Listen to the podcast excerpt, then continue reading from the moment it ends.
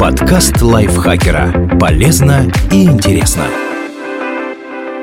Всем привет! Вы слушаете подкаст лайфхакера. Короткие лекции о продуктивности, мотивации, отношениях, здоровье. В общем, обо всем, что делает вашу жизнь легче и проще. Меня зовут Дарья Бакина. Сегодня я расскажу вам, почему не стоит считать терпение высшей добродетелью. Что такое терпение и что с ним не так?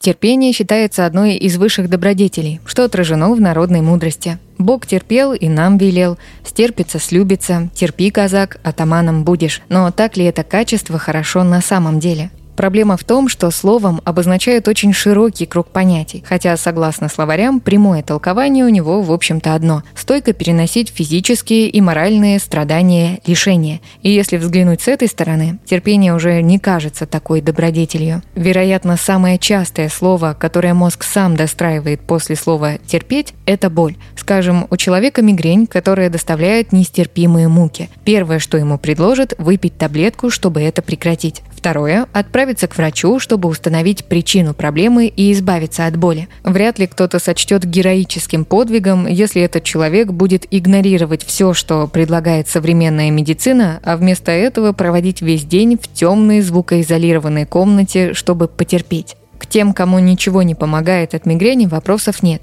Они мучаются не из-за своего выбора. Но во многих других жизненных ситуациях именно страдания нам и предлагают. Например, не увольняться с нелюбимой работы с токсичным коллективом или оставаться в отношениях, которые не приносят никакой радости. Чем опасно терпение? Психические расстройства. Иногда говорят, что лучше ужасный конец, чем ужас без конца. И в этом есть некоторый смысл. Долго находиться в разрушающей ситуации, из которой не предвидится выхода, это стресс. Самом по себе стрессе нет ничего плохого. Эволюция дала нам этот механизм, чтобы в опасных ситуациях организм мобилизовался и сделал все, чтобы спастись. Например, увидел древний человек хищника, убежал от него и спрятался на дереве или в каком-то укрытии. Стрессовая реакция завершена. Все целы и счастливы, кроме хищника, который остался голодным. Но сейчас не о нем. Но представьте, что укрытия нет, и человек вынужден бежать 10 минут, час, сутки, а хищник не отстает. Рано или поздно наш герой просто упадет без сил, потому что ресурсы организма не безграничны. Со стрессом примерно то же самое. Если он продолжительный, то нарушает гормональный баланс, снижает активность иммунной системы, приводит к депрессии и выгоранию. Кроме того, терпение предполагает подавление эмоций, так как страдания принято переносить стойко. Но нельзя заблокировать какие-то отдельные чувства. Обычно, отказываясь от отрицательных эмоций, мы бонусом исключаем и положительные. Выученная беспомощность. К этому термину есть вопросы. Потому что сначала считалось, что в ситуации, на которую не получается повлиять, человек научается бездействовать. Но в более поздних исследованиях выяснили, что скорее наоборот. Люди изначально беспомощны и овладевают навыками что-то делать в той или иной сложной обстановке. Однако сути это не меняет. Если человек долго что-то терпит и ничего не меняет, шансы на то, что он в будущем будет действовать более решительно, снижаются. Потому что он теряет веру, что может что-то изменить, а это ухудшает качество его жизни и иногда может быть попросту опасным. Состояние жертвы. Личные границы – штука подвижная, и окружающие люди могут на них влиять. Даже если у человека все с этим хорошо, умелый манипулятор способен его продавить. Обычно мало кто идет на личные границы с тараном. Их скорее постепенно отодвигают и проверяют, стерпит ли жертва. И если у нее есть привычка мириться и стойко выносить дискомфорт, риск, что жертве сядут на шею и свесят ножки, возрастает.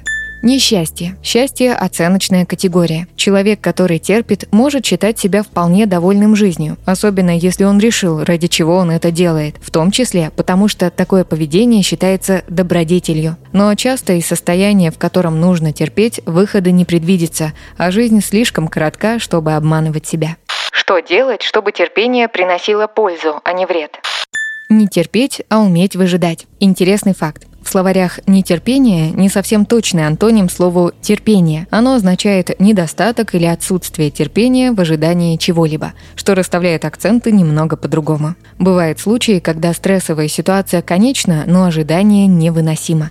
Например, человек ждет результатов экзамена и места себе не находит. Или ищет квартиру мечты, но арендует первый попавшийся вариант, потому что нервничает. Беспокойство доставляет дискомфорт и нередко принуждает человека поступать необдуманно. И ему говорят потерпи. Хотя лучше будет научиться справляться с беспокойством и не действовать из точки паники. У ситуаций, которые предполагают ожидания, есть вполне осязаемые конечные точки. И страдать или не страдать здесь – это выбор. Не терпеть, а смириться. Есть ситуации, на которые мы повлиять не можем, но в них правильнее проявлять не терпение, а смирение, которые сильно отличаются подходом. Первое означает страдание, а второе – принятие. Если ничего действительно не получается сделать, то работать надо не с ситуацией, а со своим дискомфортом по отношению к ней. Не терпеть, а настаивать. Терпением часто называют качество, которое помогает людям достигать поставленных целей. Например, учиться может быть не так весело, как ходить на вечеринке, но человек упорно вгрызается в книги. Или кто-то хочет повышения и раз за разом предлагает головокружительные идеи на совещаниях, чтобы его заметили. Про таких людей иногда говорят «вот это терпение». Но это также мотивация, упорство, настойчивость, сила воли. Человек не терпит, он идет к цели.